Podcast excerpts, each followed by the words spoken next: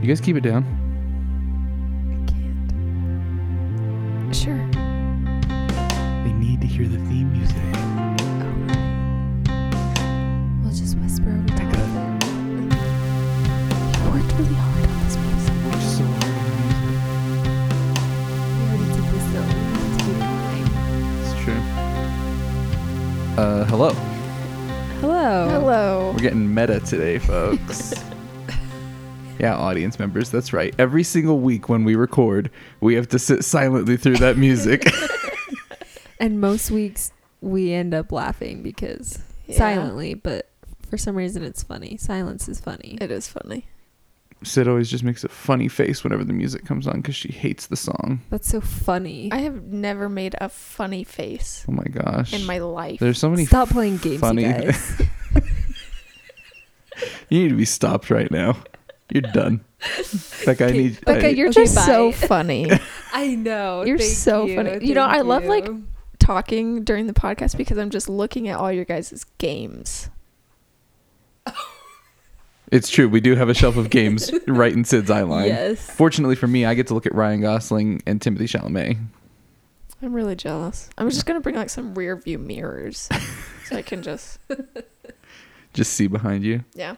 See that little boy in the in the in, under the sheet, dressed like a ghost. It's not It's working not a for me. Little boy. It could be. You don't know. We don't know if that's Casey Affleck. That is or not. There's no way that's Casey Affleck. They did not pay Casey Affleck yeah, probably to take not. that picture. Maybe they did. You don't know. I guarantee they didn't. Well, I don't think it's a little boy. But it could be. Whatever. We're talking about the poster for a ghost story that's hanging on our wall. Really great audio content here, guys. Um, hello and welcome to episode 36. I have no idea. I don't stopped know. keeping track. Episode 36 until further notice of We Watch Movies and Then Talk About Them. The only podcast on the internet where we watch a movie and then talk about it. This is 44. No, this is 35. Then why does this say 44 or 43? Because Sid, there Oh. are, there are numbered episodes Oh, and there are not numbered episodes. I'm sorry. Kick me out Our of the special podcast. episodes don't have a number. That makes sense. We have that many special episodes? Yeah, we've got like 10 between all the Halloween stuff and the top movies Ah. and Okay. Wow. um, yeah, That Oscar nomination one we did. Anyway, welcome to episode 35 of We Watch Movies and Then Talk About Them, the only podcast on the internet where we watch a movie and then talk about it. There may be other podcasts where they watch a movie and then talk about it, but this is the only one where we do that. My name is Andrew Westonsko. I am the host of this here podcast. I am joined at my right hand in life and in all things by Becca. Hello. How's it going? It's going pretty well. Good. And at my left hand by Sid. Hello. It's not as exciting as the right hand, but it's the only other one that I have. Sorry, I couldn't be better. Well, I just only have one right hand. Yeah. But if we ever get like a fourth person on the podcast, I'm going to figure out who actually is at my left hand. You know what I mean? And then someone's just left out. And then someone's going to be left out. Then we be like, and then we got this dude. they, they're just not introduced, but there's four people talking. 100%. They never talk. You just like hear them like coughing in the background. Um, let's let's jump into this a little bit with my new favorite segment of the podcast. And that's after watching this movie, um, where are we on the existential dread scale? Oh. Now, to remind the audience, uh, standard level is about a 65%, right? And this is for Sid only, right? This is just for Sid, yeah. after just the movie, um, eighty-two percent. 82%. Wow. That's quite the spike. That's almost a 20% spike in the existential dread meter. Wait, I thought it was at 75 to begin with. 65 I thought was I don't remember. standard. Oh, 65 we'll say. That's it. Okay. that's our baseline. Yeah. all right. It never drops below 65%. Never. Mm-mm. I've never experienced it. After watching Paddington 2, firm 65%. Yeah, that is the lowest it can go, and only Paddington Two can do that for me. Cuz the true baseline is 69. Nice. Um, today we watched. Um, I'm sure I'm going to say his name wrong. Michael Haneke, uh, his 2007 remake of his own 1997 film of the same name, Funny Games. Hence all of the horrible jokes that we were trying to make at the beginning of the podcast. I thought we were pretty funny with the games we played. Okay, I'm done. It's over, Becca. oh, now, this movie does contain some games. It is not super funny, but maybe no, there's a couple chuckles here and there. I don't remember chuckling ever in this movie. Oh, okay. Um, well, Michael Haneke's Funny Games stars just the whitest of white gloves this side of a proctologist's office. and it is about a family that is just trying to have a vacation in their summer home. And things go just a little bit awry. Is that a fair description? Yeah, Yeah. I think the lesson that we should take from this movie is to never lend eggs to anyone ever. Ever. I was gonna say don't be rich. Oh, that too. So I'm doing pretty good. I'm in doing that area. fantastic. Yeah. Doing great. So we're safe. Woo. Nobody ever wants to murder a poor family, right? Yeah. Yeah. I guess Richard Ramirez did. Well, we also lock our doors. He didn't really. Did he rob them? No, Richard Ramirez killed the crap out of a ton of people. Yeah. He was a super murderer. I don't think he robbed. Them. Oh. I said nobody ever wants to kill a poor family. Why was I thinking robbing? I don't know. He did rob them too, though. I'm sure he did. Yeah, Richard Ramirez, not a great guy. The No. night, the Night Stalker, not a great guy. No. Um, we do not condone the actions of Richard Ramirez on this podcast. Just felt the need to say that. Um, guys, this one is uh maybe I don't know how to put this. The uh I guess the m- most probably disturbing movie that we've covered so far. Um, Yeah. maybe. What would you Well, as soon as you said disturbing, I just immediately thought of the scene in Hereditary. I guess that's true. We we've had Hereditary, we've had Prisoners. I just don't think I've seen a scene more disturbing than the one specific scene in Hereditary. The uh, uh, car ride through the country. You mean? Oh no, I was thinking about just when they were like smoking and hanging out. That's it. Oh, under the bleachers. Yeah, Yeah. that was pretty. part- I had nightmares about that for weeks. Yeah, man. The youths are Yeah, definitely that off was- track. That was scary for sure. Um, I will say this though. This uh might be the movie that we've watched with the most limited audience. I'd wager that very, very, very few people who listen to the podcast regularly have seen this movie. Um, I was introduced to it uh, through the joys of the Criterion Collection. And because they announced that they were coming out with a version of it, I thought the cover art was really, really cool. So I looked it up, watched it, and I watched it uh, maybe three or four months ago, just by myself. And then I bought the Criterion version because I was so impressed with it. And here we are. and he wouldn't stop talking about it, so we watched it. That's actually true. That's how most of these movies are. Just Andrew won't shut up about it, so we finally give in and we watch it. You- I'm just more vocal than you guys. You guys just need to have a little bit more, you know, power in your Fine. Next week we're doing Paddington 2. Dude, I'm down. I actually won't be here next week. The week after.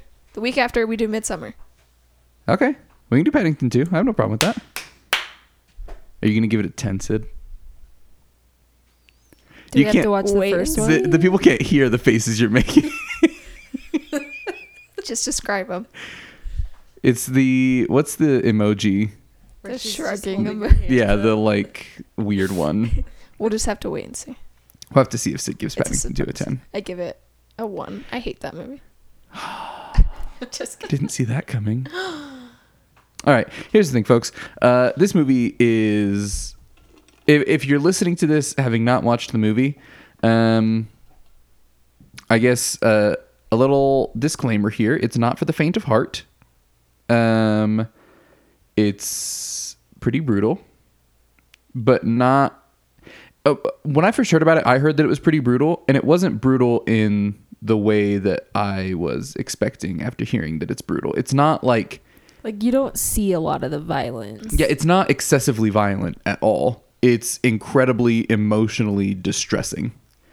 So, if you are I guess, worried about being emotionally distressed, this one might give you uh, some anxiety. But having said that, there is a lot going on here and a lot to talk about. And I am excited to do so because I'm curious what you guys think of it. I have my thoughts, and especially because it's the second time that I've seen it. Um, I'm curious what your guys' thoughts are. I do want to kick us off with something, though. Um, just to lighten the mood, just a tad little bit. It's something that I saw on the Facebooks, and uh, this is just going to get us in a little bit more of a of a little bit of a happy mood, right? And I'm going to put you guys on the spot here. This is a personality quiz. All right, are you ready? Oh boy. All right. You are reborn today, but not as a human, as a basket of four ingredients for the popular Food Network TV show Chopped. what four ingredients are you? Do they have to go together? No, the, the whole point of Chopped is to screw people up. That's fair. And you can choose you want to be the appetizer, entree, or dessert. Okay, I four ingredients. 'Kay, I go. would be um number 1 popcorn, Okay. 2 salsa, 3 pickles, and 4 Oh, I need something better to tie together.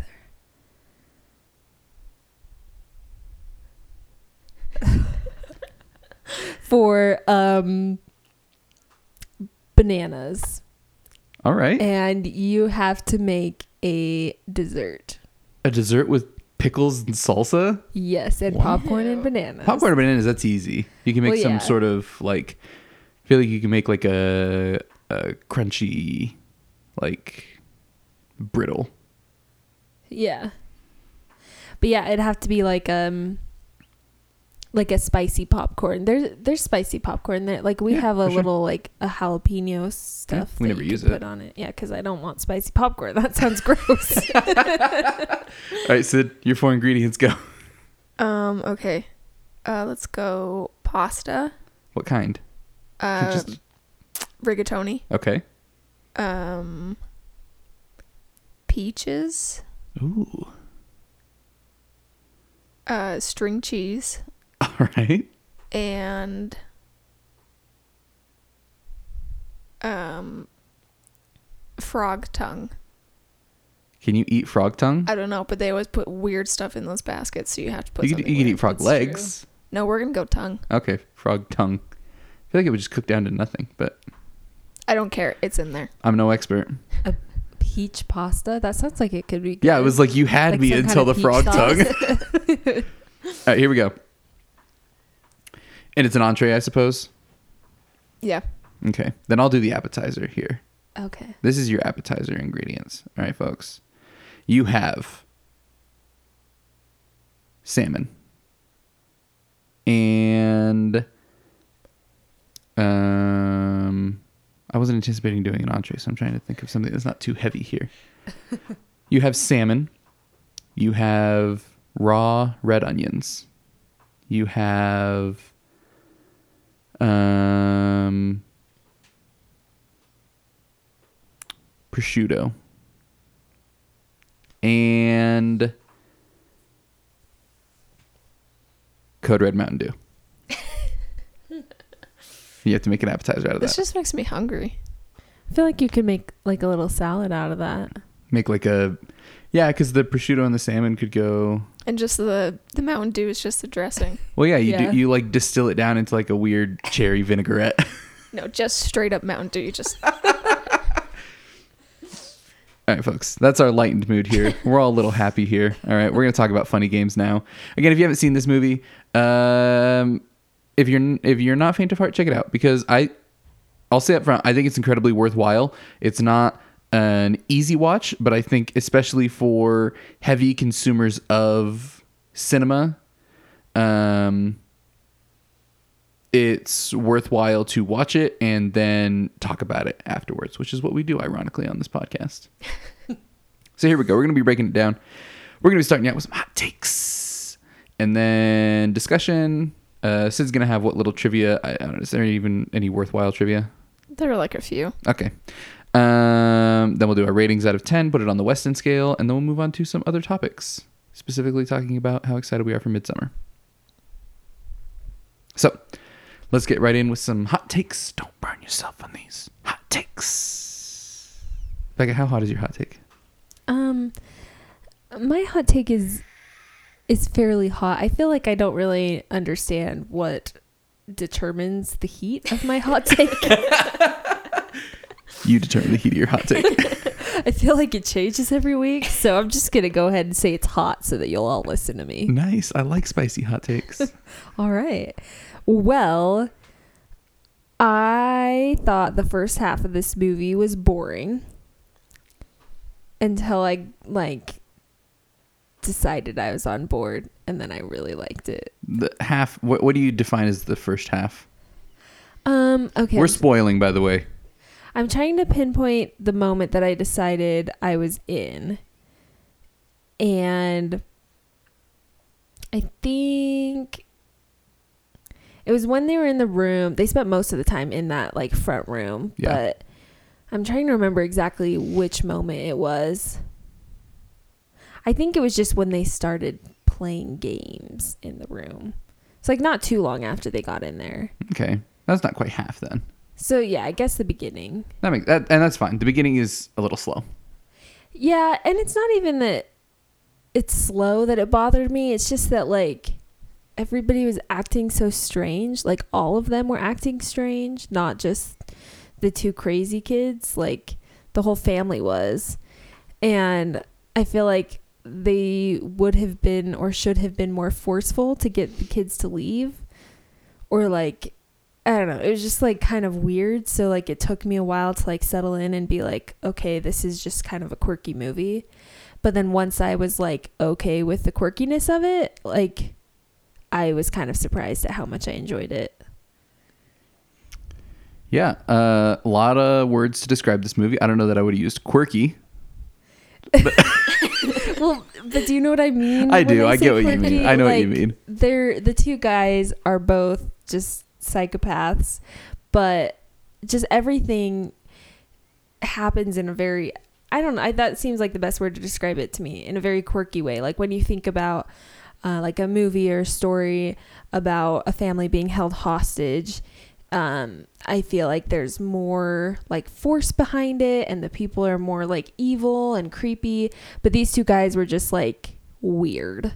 Yeah, and like in a very polite way. They were weird. And they just were like dressed very nice and wanted to be clean. And so that just like was hard to like get on board with at first, but once I finally did, I think I enjoyed the movie a lot more. well, right on. Sid, eighty-three percent. Uh, no, we're still at about 82. Okay, how hot is your hot take? I don't want to say it in case I'm wrong. You determine the heat of your hot take. Uh, I feel like it's pretty hot. oh, spicy. Hit me. Um, so I liked this more than I thought I would. Um, like it was a hard watch and it wasn't very fun to watch. Contrary to what you may think, it's it's not very fun. But there were so many things about it that I really enjoyed. Like I as much as they suck, I really liked the characters of the bad guys. Paul and Peter, they were just like they were such dicks, but they were they were very charismatic when they were on screen. And yeah, I just thought they were really interesting. And uh, you know, like thinking to other movies that have like a similar like I'm thinking of like The Strangers where that one is very much played off as like a horror um because there were so many times when this movie could have got you with like some cheap jump scares or you know just like ratcheting up the tension with music but there's hardly any music um and like there's so many panning shots that i was just like expecting there to be someone standing the next time they panned over Like when she's going in and out of the fridge at the beginning. Yeah. and- yeah. yeah um so yeah it's it's definitely scary and nerve-wracking but in a different more effective way so yeah i i liked it I Well, that's know. Spicy. It's not. It's not that hot. Wait, I say- You guys, Now look, I- you now guys I'm look all- to me like I have some definition of what makes a hot take hot. I'm all self conscious. you determine the heat of your hot take. I'm not going to tell you you're wrong. Be like, oh, it's a cold hot take. if you came in here and you were like, man, movie, and that was your hot take, yeah, that's a cold hot take. But like, uh, my hot take, um, I am into this movie. Um, I don't know that I would say that I like it because it's not pleasant to watch. It's not fun to watch. I think that one of the more interesting aspects of this movie is that it manages to be a pretty wildly entertaining home invasion movie while at the same time almost satirizing home invasion movies and violent cinema in general and criticizing the audience. It's basically the movie seems like it's mad at you for liking it. and I think that it speaks to the skill of the direction going on here. That it's able to do that. It's able to be a really entertaining movie and then at the same time like make you feel bad for being entertained by it because like what's going on is not entertaining. I don't know.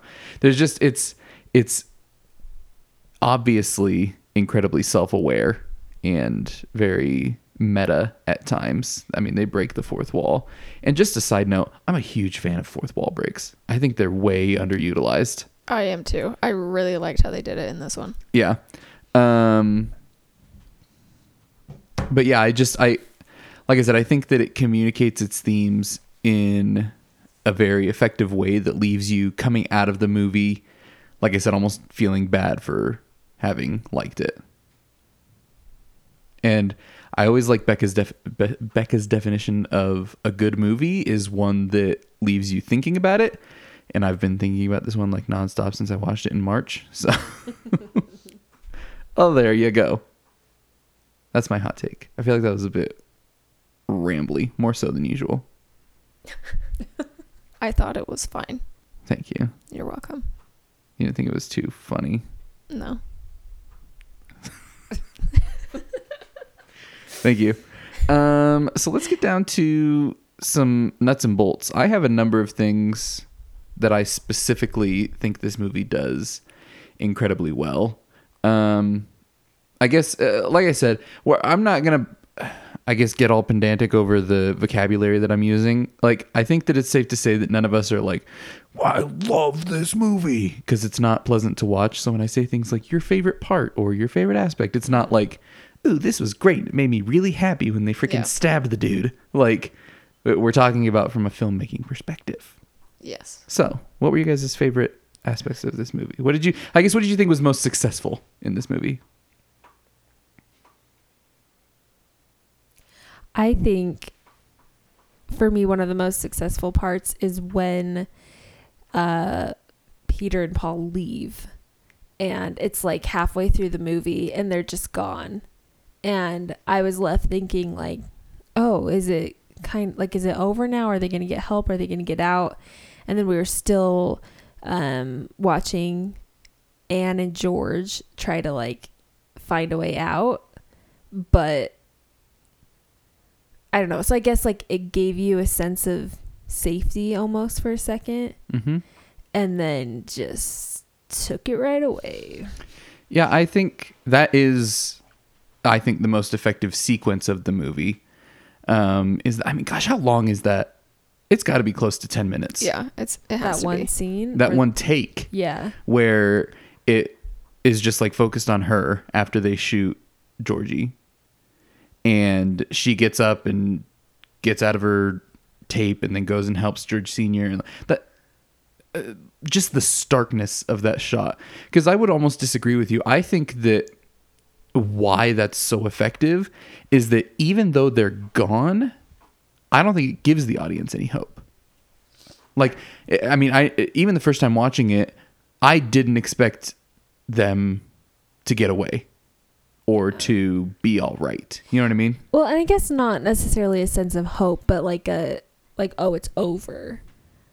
You know, Yeah. like they're alive. It's they left. You know, like it's not that doesn't usually happen in a home invasion movie. Like you don't see them leave and then come back like that. Yeah. So it was like surprising and I had no idea what to expect and Yeah, and I would agree with that because I think that what it's doing there, rather than giving hope, is it's toying with your expectations, mm-hmm. right? Like these guys are so unpredictable in the way that they are handling this situation of taking this family hostage that like I don't think anything good is going to happen, but I have no idea what's going to happen. You know what I mean? yeah. and like it does make you wonder like oh is it over and like the movie has been so idiosyncratic up to that point that like you could see you could almost like see a world where the director is like yep that's the end of the movie Yeah, or even like Peter and Paul are in the rest of the movie.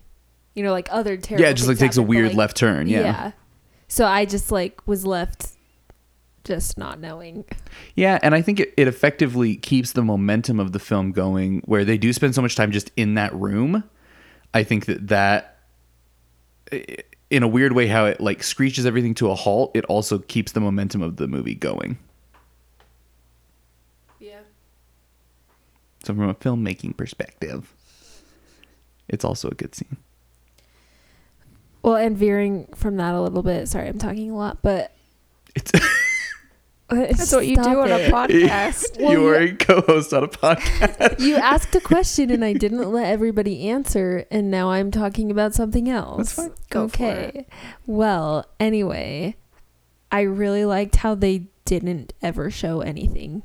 Like they never showed the violence. They showed like the aftermath, but like that scene specifically like it, it didn't even show her like go in and get the knife and cut herself loose. We just hear it all happening. And it didn't show them shoot the boy. We just heard it happening. With the exception of her shooting uh Paul. Yes, but that gets taken back. Yeah. Why do you think that is? I don't know. And that's well, I wanted to ask you that. I read an interesting article about this movie after I watched it the first time.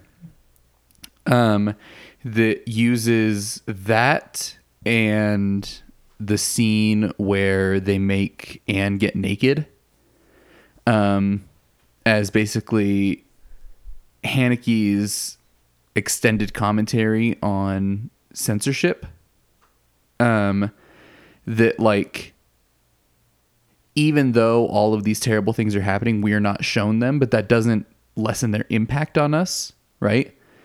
Um, Oh, that's interesting. so one, right? Like we don't see anybody die, but we very much feel it, even though it's not shown in like a gruesome way, right? So that's one. Two is that when he's making Anne get naked, he puts a bag over Georgie's head, but makes sure that he's safe and everything. But he has no problem physically and mentally abusing her in front of him. In that, like, we very in Western society, we very heavily censor anything sexual, but violence is totally fair game and like abuse and mental trauma and things like that. Which I think is a really interesting take on it Yeah. because uh, I guess the overarching theme of the movie is, I guess, in reference to the the desensitization to violence that we, like I said, in in Western film and media specifically, like how desensitized we've become to it. Um,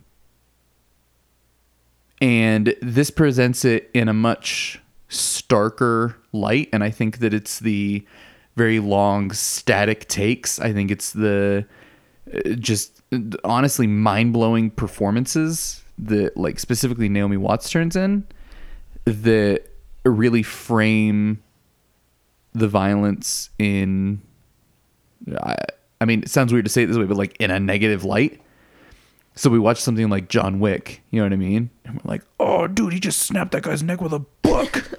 and we freaking cheer and, you know, he's throwing knives into people's crotches and things like that. And we're all super into it. But like, I guess the question that it asks is like, is that something to be celebrated? You know what I mean? Because like violence is bad and killing is bad and murder is bad. But like so often in film and in other media, specifically in the news, we celebrate it or ignore it. And I think that this film uh, makes you face the the reality of it, of it in a really I guess harrowing way. Yeah, I don't think I would have picked up on that or thought about it that way at all if you hadn't just said it. also, because you before we watched this movie kept saying that it it's just like Videodrome except without the sci-fi. And it's not. Its but themes are Yeah, they are. Like now that we're talking about it like that, I see that, but I didn't see it after just watching the movie. Gotcha. And as long as I'm rambling here, I think that the secondary theme is that of um, horror and home invasion and torture movies in general. In that, not only in like something like John Wick or Mission Impossible or whatever, are we cheering all of these people dying and you know being maimed and all of that but you watch something like The Strangers, and I think that The Strangers is the kind of movie that like if this movie was a person, it would just like want to burn every copy of The Strangers. because again, we come into this and we know it's a home invasion movie, right? Like that's what I was expecting the first time I watched it. I was like, "Oh, it's an incredibly disturbing home invasion movie," is what I heard, and I was like, "Okay, let's go." And like as much as we think that we want the family to get away or we think that we want them to succeed that's not why you watch a home invasion movie. That's not why you watch a horror movie. You don't watch a horror movie because you want the good guys to win.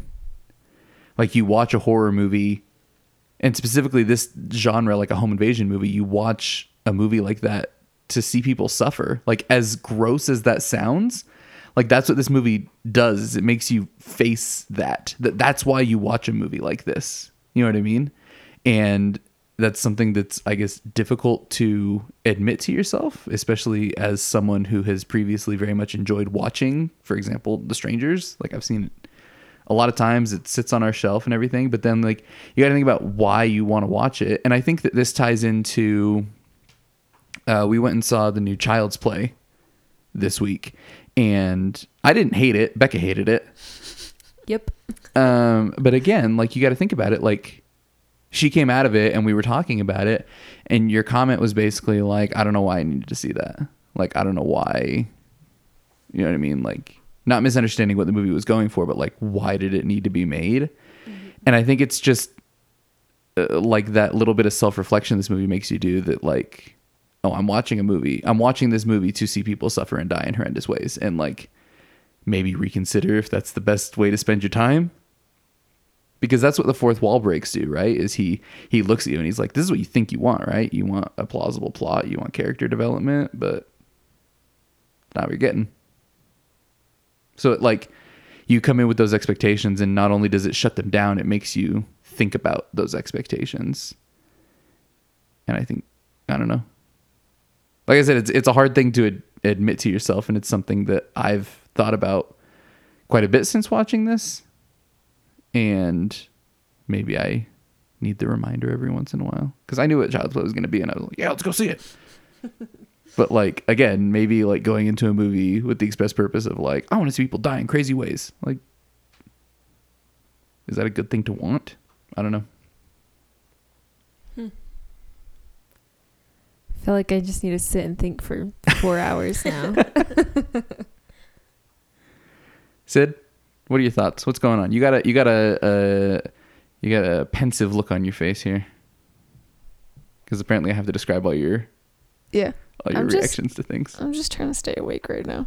Not that you guys aren't interesting, but um no, yeah, it does make a lot of sense thinking back to like what we saw in the movie and like watching it like I knew going into it most likely they they weren't getting out of it alive. Like that that was just kind of you know, um what is it in prisoners? Pray for the best, prepare for the worst. That's what he says. Yeah. And it's kind of you know, when like she escapes and she's like running and you're like you want her to survive, but you know she's not. And I don't know, there's just like a lot of dread in it and you just feel it. And that's why I'm at an 82% right now. Um Yeah, I feel like a horrible person now for liking this stuff. But I don't know, like also this one is kind of like you know, like where Child's Play didn't really have a reason for it. This one is kind of, yeah, home invasions happen. There are psychopaths out there who just want to kill people. Richard Ramirez. Yeah, I mean, he's dead now, but he wasn't for a while. very true. yeah.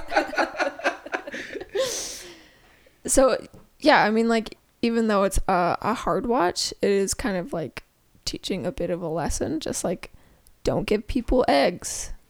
Don't trust white boys dressed all in white. Yeah. If somebody's wearing golf clothes around, just forget about it.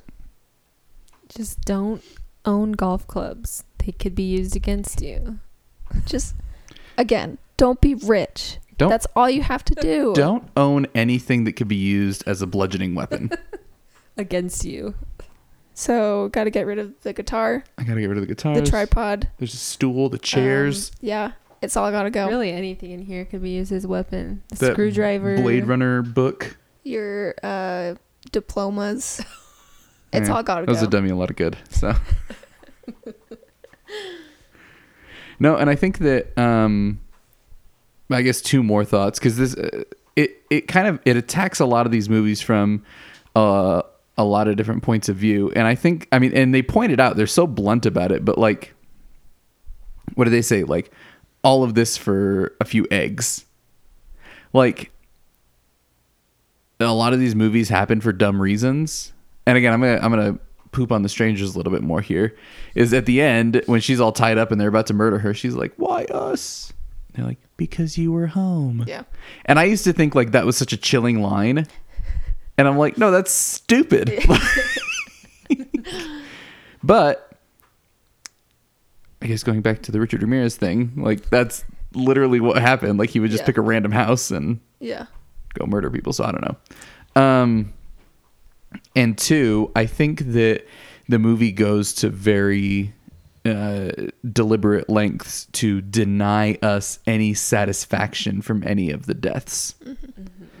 And I think to specifically Anne, when like, I mean, they're just chatting and talking, and he's just like, "Oh, it's time," pushes her off the boat, like, and that's it. Like there's no fanfare, there's no music, there's no nothing. It's just like, ah, you're gone. Yeah. Because I'm in control. This is what I said was gonna happen. So it happens. Mm-hmm. And even the one satisfying death where she shoots Peter is taken away. is taken away. Yeah. what did you guys think about that scene? I was very confused, but I think I liked it. Yeah, I thought they were gonna like do more with that later on in the movie. Like, the rewind feature. yeah, or or like explain it somehow. But just after like everything that you've said just now, like it does just feel like I don't know, maybe a little bit meta, but like just like okay, this happened, but never mind, we're gonna take it away and it's not gonna happen. And so it gives you the like that violence that you want or whatever, and then immediately takes it away. And I think going along with what you're saying, like it just like hits the point again that we want violence and we can't have it with this movie. Yeah. Because I mean, think about it, like again, I'm thinking back to the first time I watched it. Did I cheer when she ran out the front door? You know what I mean? When I thought that she might get away? Like did I cheer when the 911 call went through? Like those are actual gains, I suppose, for them. No, but you can bet your butt that I cheered when she blasted that dude with a shotgun. I didn't feel bad. I was like, well, now he like he deserves that. You know what I mean? But it's like it, it's like again, it goes to a lot of lengths to deny us the satisfaction of things that are not actually satisfying. Yeah. So I don't know. And with all of this, there's of course something to be said of separating art from life, and like obviously something like where we enjoy something like John Wick, like something like that happening in real life, like is tragic and awful. Um, But it's really cool in a movie. it's really cool in a movie, really cool. but like it's it, I don't know. And I don't even know that the point of this movie is to like make you feel bad for enjoying Mission Impossible or John Wick. I think that it's to I guess just uh, get you to self-examine a little bit about why you enjoy certain things and why you are watching certain things. Which is a good way to spend your time. Yes. Self-reflection, people do it. I think this is going to be a movie that I think about a lot after. Yeah. Had we not talked about it, though, I probably would have just immediately forgotten it. Mm-hmm. And that's the point of the podcast, Becca. Yep. Our, our mission statement is literally to help people gain a deeper appreciation of film. We have a mission statement. It's just in my head. Oh, okay. Oh, okay. We haven't written it down, but we've talked about it. Geez, you guys act like we don't plan these things at all. Do we plan these things at all? We roughly plan. We've talked about. Oh my gosh, I'm not doing this on air. We've talked about what we want the podcast to be. Uh, I just meant week to week. We don't really. Yeah. We just kind of do it. Oh yeah, it's because we're not making any money. As soon as somebody starts paying us, then we'll put more than the minimum number of hours into this. um, but yeah, I think that apart from that, just huge props uh, to everybody who had a hand in making this movie. I think it's impeccably directed. The tone of it is uh, just soul crushing. Um, cinematography is outstanding. Uh, it's just, and I guess this is a Haneke special. I've never seen any of his other films, but reading about it, it's something that I guess he's known for is those like static long takes where the camera doesn't move; it just like sits on a scene and things happen. I think uh, there's not a bad performance here. There's not even a mediocre performance here. Every single performance is outstanding, and even the little kid. Yeah, he did good. I always, I, I always feel a little bad for little kids that have to like act in roles like this. I'm like, how do you not get a little traumatized? I'm sure he's traumatized. like the faces they get him to pull, and Yeah. I don't know, man. Music incredibly effective. Because the only music is when they're doing the like classical guessing game at the beginning, and then there's that one like I don't even know what to call it. Extreme Just metal. Screaming. yeah. but it does. I don't know. It's. I think that even the music is a little bit meta because they use it to jar you out of your sense of security. So go there. I don't know. Like I said, I think the most important thing to take away from this film is just to maybe look inside a little bit and ask yourself why you enjoy the things that you enjoy and if that is healthy behavior. Because you might be being brainwashed. Well, yeah, or you know, desensitized and all that I kind of stuff. I was just thinking about Videodrome. I think I'm just a, a psychopath. That's what I've come down to. Is that it? Yeah. I'm a psychopath. Uh oh. Cool. Are you gonna go try and borrow eggs from people and then hit them with a golf club? No, I don't think I'm that bad. There's got to be like a, a spectrum of psychopath. So you're like you're like a high functioning psychopath. Yes. Well, no, and that's the thing is like I mean we've talked about it and on on the podcast and together and everything. There's plenty of movies that were like, you know what I mean? Like, what is it? Uh, was it Snowpiercer? Prob- That- Oh, yeah. that was my general reaction Yeah. to it. Was just Well, and even um, just to talk about something that we're currently watching, it, we're watching Westworld right now, Hmm. and these violent delights have it- the- what is it? The, these, These violent, violent- delights have violent ends. Yeah. yeah. But like even just like me watching it as we're watching it, uh, one of the characters, Maeve, said, "Have you seen Westworld?" Mm. well, anyway, Maeve is really brutal and murders a lot of people, A lot of people. But I love her. like, and like we've been talking about this all week. Like Andrew's like, I don't know, she's kind of crazy. She's killing a lot of people. And I'm like, she's so cool. Well, no, Becca's like super into it. I'm like, yeah, she's cool. Apart from the homicide, like,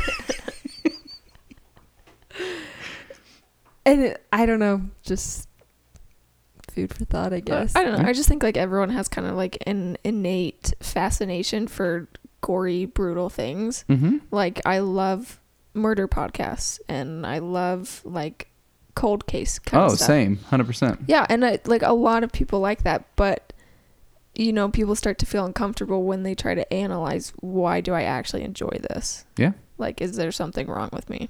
But I think it's just kind of it's interesting. They're um kind of morbid stories that you want to know and it uh, can also be a way to like educate yourself on how to be safe. Yeah.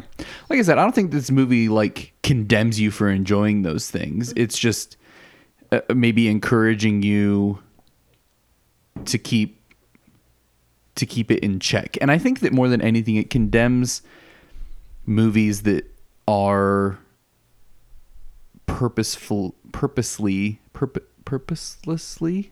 Is that a word? Without purpose. uh, but like ultra violent. And I think of something like Child's Play. Mhm. You know what I mean? That like that movie literally has no point, Yeah. Yeah. and it's just people getting murdered. Yeah. Because then you think like I think that again, if this movie were a person, if it sat down and watched something like Hereditary, you know what I mean, Uh, which is very brutal and very violent.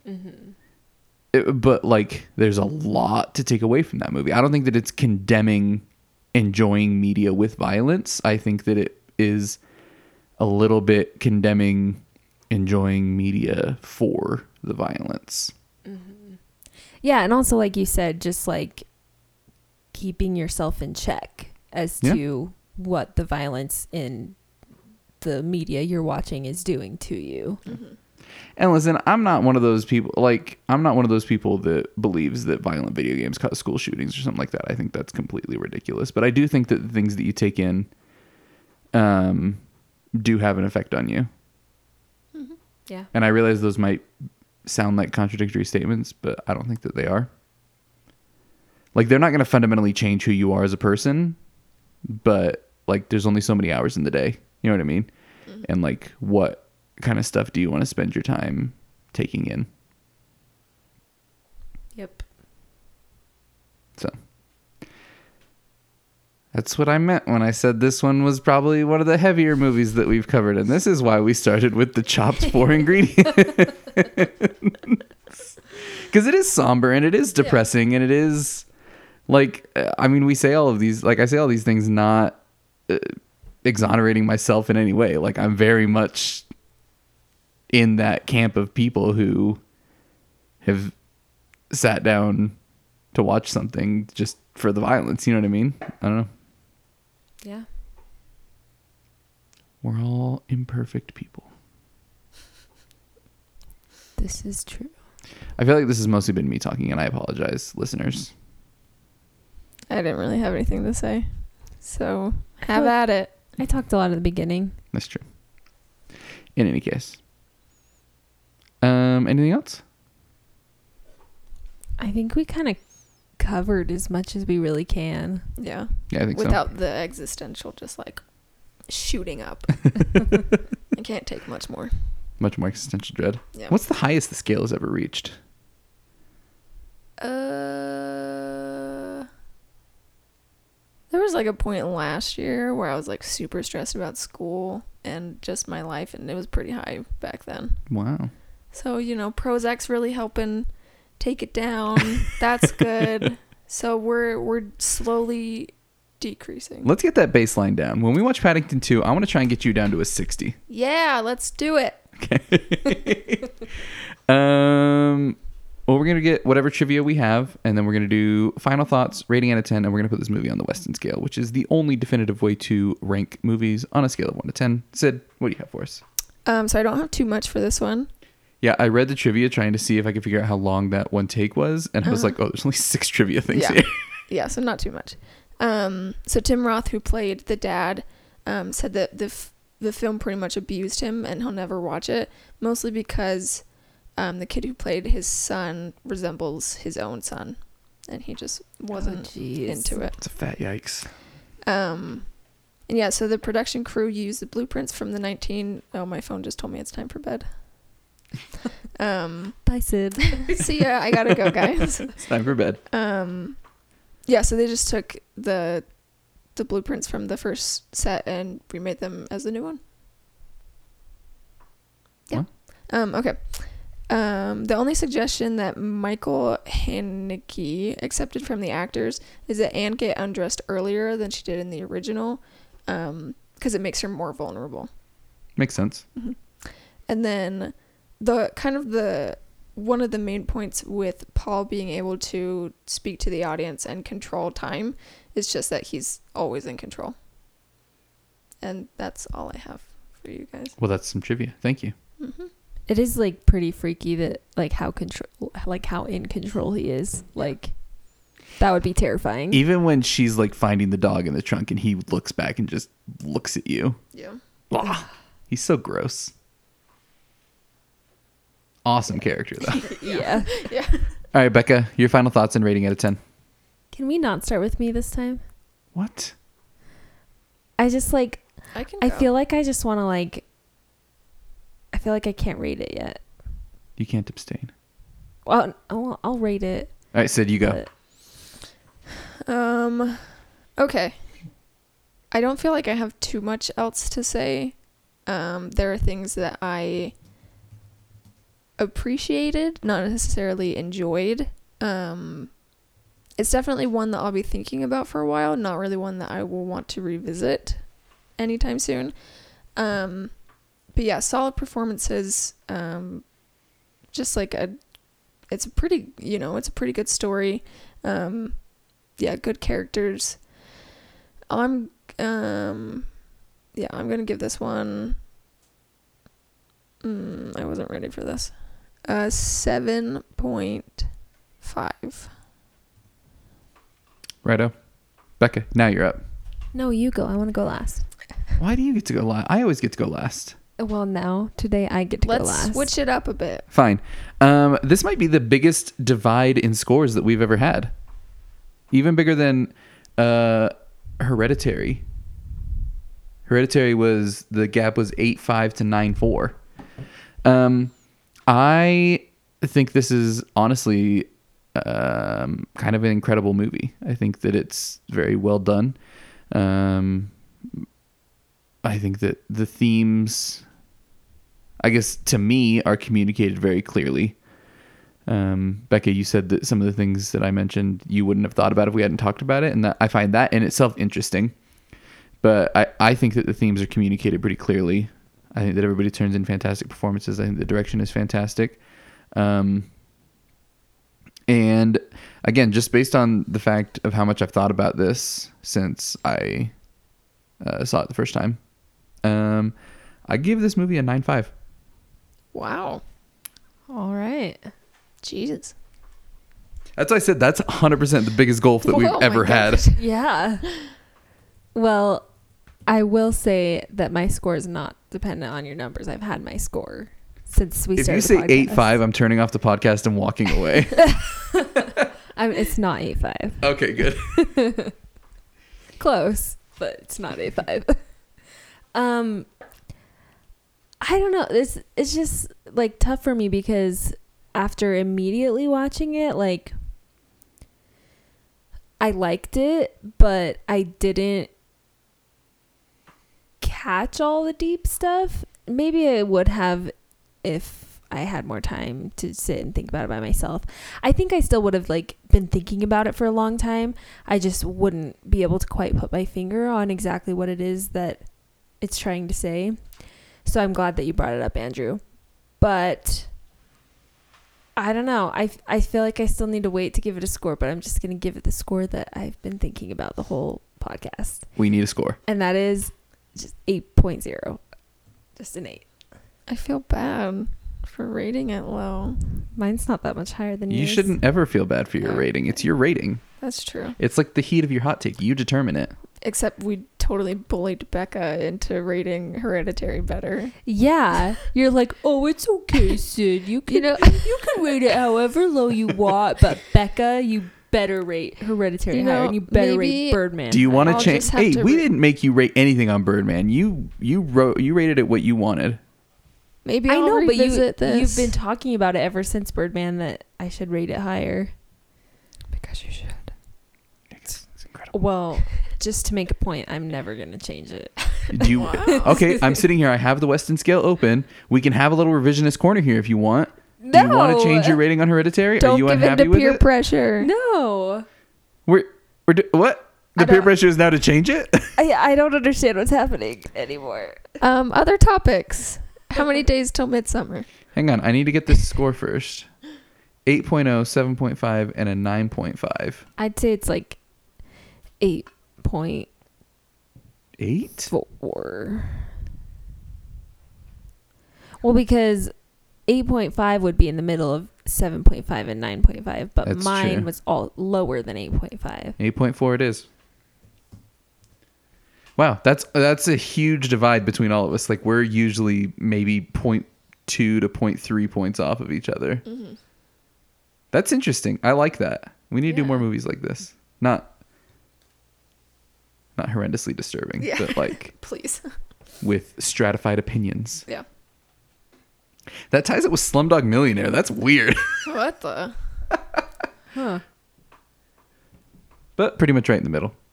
All right, uh, Becca. Here's the thing. I'm gonna give you the opportunity since you're complaining No. about it so much. Do you want to change a score? No, I'm saying I don't want to change the score. You're happy with an eight five on Hereditary? Oh, we're talking about hereditary. Um, yeah, I I did do that. I think you did of my own already. free will. Um, I didn't change Birdman. No, but I think you did adjust your score for Hereditary. Yeah. Yeah. Yeah. Sid, what about you? Are you still happy with an eight point eight for Hereditary? I may need to give it another watch. Ooh, yeah, you do. It's so freaking good. Yes, we'll wait on Hard that one. movie. Yes. I'm happy with my nine four. I'm pl- I'm pleased with that. That's fine. All right, let's get into some other topics. If this is where you leave us, we understand. We're basically just going to go over other things that we've been watching, what we're interested in, and how long until Midsummer comes out. Um, if you want to get in contact with us, you can do so via email, contact at wewatchpodcast.com. You can find us on all the social medias at We Watch Podcast. That's Facebook. that- That's Facebook.com slash We Watch Podcast. Twitter at We Watch Podcast. Instagram at We Watch Podcast. All of it. We love you. Um, other topics. What do we got, guys? I watched Enemy. You Yeah. didn't wait for us. We've pulled it like 50 million times for the podcast. Yeah, I was like, let's just let's do it. I I really liked it. I'm still trying to process it. Um, and I watched like a, a video analysis of Did it Did you watch today. the Chris Stuckman one? I think so. Yeah. Was it like the 20 minute one? Yeah, it's really good. Yeah.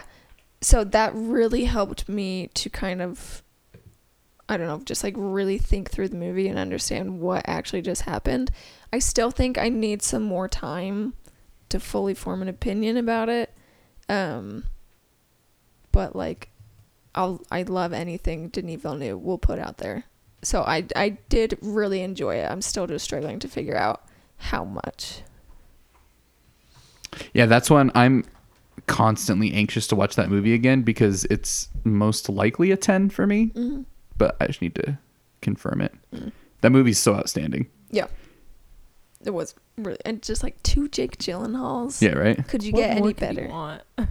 Well, and Ryan it's Gosling. That's what more you could. Let's get four. two Ryan Goslings, two Jake Gyllenhaals, all in one movie. it's pretty obtuse, but that ending is still just legendary. Did you know about it before going Yeah. in? Ah, that's unfortunate Yeah, I know. because we had no idea. It was such a shock. Yeah. He just goes around the corner and, and then it just ends. Yeah. Like, oh, it's so freaking good. But yeah, that's one I still would love to do that one for the podcast. Yeah. I think really th- that's one again if if if our mission is to help people gain a deeper understanding of a deeper understanding and appreciation of film, that's one that um I think deserves to be expounded upon Mm-hmm. because there's a lot going on there and more than we have time for in this small segment. Mm-hmm. What else? Um, I watched Anima. So it's Oh, was that the PTA thing on Netflix? it was so good. I need to watch it. I've been listening to the album, but I Uh, haven't watched the thing on Netflix. It was only 15 minutes and like I don't know too much of Thom Yorke or Radiohead. Um That's a freaking shame. I'm sorry. I was just going to say I'm probably going to listen to him now because of it. But it's just a it's so cool. Like the it's pretty much just like a bunch of dancers. So Becca would love it. But the choreography is so cool. And it's just yeah, I was just like sitting there just like with my mouth open like an idiot. So, do you listen to music while you drive? Yes. Okay. Before you leave our home, What am I listening to? you're gonna listen to In Rainbows. In Rainbows. Okay. It's the best Radiohead album. 'Kay. And don't let anybody tell you otherwise. Okay, I won't. Um, yeah, and then I saw Child's Play too. Child's Play as well. Oh.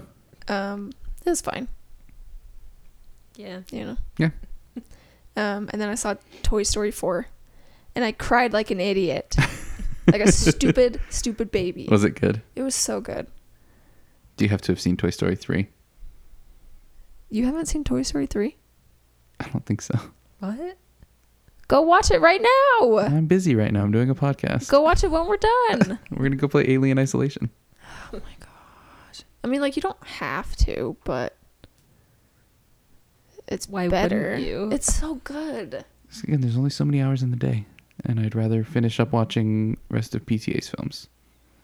PTA being Paul Thomas Anderson for the uninitiated. The Parent Teacher Association. We love them. I'd rather just go watch The Master like three or four times. Just give it give it a watch. It's a great one. I love it. I actually think I'm gonna watch Boogie Nights next.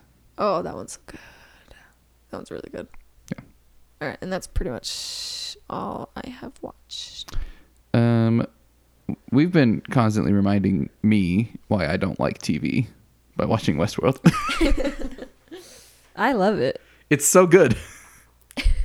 That's pretty much all we've been watching. Yeah, it sucks. I look at my movie list now, and ever since we started watching Westworld, it's just nothing. um, we went and saw Child's Play. Not a whole lot to say. It was fine. I mean, like it was fun, but it there wasn't really anything. It to was it. fun until they killed the old black lady. Yeah, Yeah. that was I was like, cross the line. I was like. Yeah. give me deaths that I can cheer for here as I completely contradict everything that we've just talked about on this podcast. You know what I mean? Like that made me so mad. I was like, she's just a nice old lady. She didn't have anything to do with this. Chucky didn't need to murder her. Yeah. I thought that like he was gonna like crash the car and like she'd be hurt, but she'd be fine. I didn't. Same. And then he just- jumps in and stabs her. yeah, it was all like that was pretty gruesome. Just Yeah. like the way he's controlling the car. Like, no, thank you. Yeah, Mark Hamill did do a really good job though, Yeah. as he always does. He's an incredible voice actor. Right. I think I've told talked about this movie before, but Brigsby Bear. Uh uh Um. So I love that movie. It's great. I highly recommend it. But pretty much in it, Mark Hamill voices like this animatronic bear that's like supposed to be like all like cute and cuddly. And so as soon as Chucky started talking, I was just like, I can't see anything other than Brigsby Bear, and it, it kind of ruined the movie for me. Huh. Yeah. Anyway, That's uh, great movie. Watch watch Brigsby Bear. Brigsby Bear. All right. Um, and that's it. We've just been watching Westworld, which again, Westworld is really good. And if you are into TV, you should watch Westworld because it's some of the better TV that I've ever seen. It's written by Jonathan Nolan, who is the actual secret behind all of Christopher Nolan's movies because he pretty much writes all of them. Um, so the storytelling is really good. There's a lot of twists that you won't see coming. Um, it is a really interesting meditation on some of the themes explored by uh, things like Blade Runner and the new Alien movies, as far as what is consciousness, what does it mean to be human, uh, what is life, what is the meaning of death, um, getting to know your true self, understanding our inner desires as humans. All of those kind of things are explored um, in very effective ways. It's fantastic. I just, I hate. This is what I don't like about TV is it just keeps going, right? Like I like to sit down for between one and a half and three hours and just have a thing, Yeah. and like when it's done, I'm done. But like Westworld or any other TV, I'm like I sit down for an hour and then it's over, and I'm like, God, do I want to give this another hour? And then I'm like, oh shoot, but I have to give it seven more hours because I'm only on episode three. But it is it does also help with like um like the HBO shows is Yeah. there are longer episodes, but Ten of them. yeah. So there's really not that many episodes. So it is easier to like kind of talk myself into it. Every TV show ever should never have, unless you're like a sitcom, should Yeah. never have more than ten episodes in a season. Yeah. Well, and I think it's super effective. Like I love TV shows, and like ten hours gives you a lot of time to really like get into something. Yeah. That's true. It just takes a long time to Yeah. watch through. I just it. prefer movies myself, Yeah. but it's a lot easier. Like, it's easier to convince Becca to sit down to watch something for an hour than for two hours on Mhm. any given night. So Yep. take what I can get. um, Midsommar. We're going. It today is Friday. We're going to see Midsommar on Tuesday. Woohoo! Yeah, I won't be there. I'll be there in spirit. You will be there in spirit. Yes. Um, but then we can't do it for the podcast next week, Sorry. Unfortunately. So it will be not not next week, but the following week will be our episode on Midsommar. We will have seen it twice because we're going to go on Tuesday and then we're going to go together as a podcast crew to see it again. So that we can watch the movie and then talk about it. As is we just want to be true to the name Yes. because that's what that's what makes a numbered episode versus a not numbered episode, mm-hmm. right? Whether or not we watched it before we talked about it. Exactly. And I would not want I will quit the podcast if Midsommar is not episode 37. I'll do it. Okay. 37? I thought this was episode 34. This is 35. Okay. All right. There you go. okay. All right, folks. That'll do it for us, right? Yes. Yeah. All right, we love you. Again, if you want to get in contact with us, we'd love to hear from you. Any movie suggestions, if you think we're stupid, if you think we totally misread funny games and you want to educate us, contact at wewatchpodcast.com. Slide into the DMs. Uh, Sid and Becca do a fantastic job at managing our Instagram and Facebook accounts. Um, Facebook.com slash We Watch Podcast, Instagram at We Watch Podcast. We have a Twitter account. I won't see it if you DM me there because I don't use it. but I need to start. Uh, we love you. We thank you. We appreciate you. Tell your mom about the podcast. We'd love to have your mom listening to us. She seems like a nice lady. We'll see you next week. We love you. What are you going to say, Becca? Becca just leaned in to say something and then she didn't. No, I was going to say, but if you've already told your mom, you should tell someone else now. Yes. Yeah, if you've already Tell told your mom, tell your You friends. should tell your cousin. and then You should tell, tell your friends to tell their moms. Yes. Here's the thing: if we could get like a '90s style email chain that says like, listen to five episodes of We Watch Movies and then talk about them, or you'll have bad luck for 25 years. I would love to get an email chain like that going. And if you really love us, uh, leave us a review on iTunes so that when I search for our podcast, I don't have to go to page three. um, we thank you, we love you, we appreciate you, and we'll see you next week. See ya. Bye.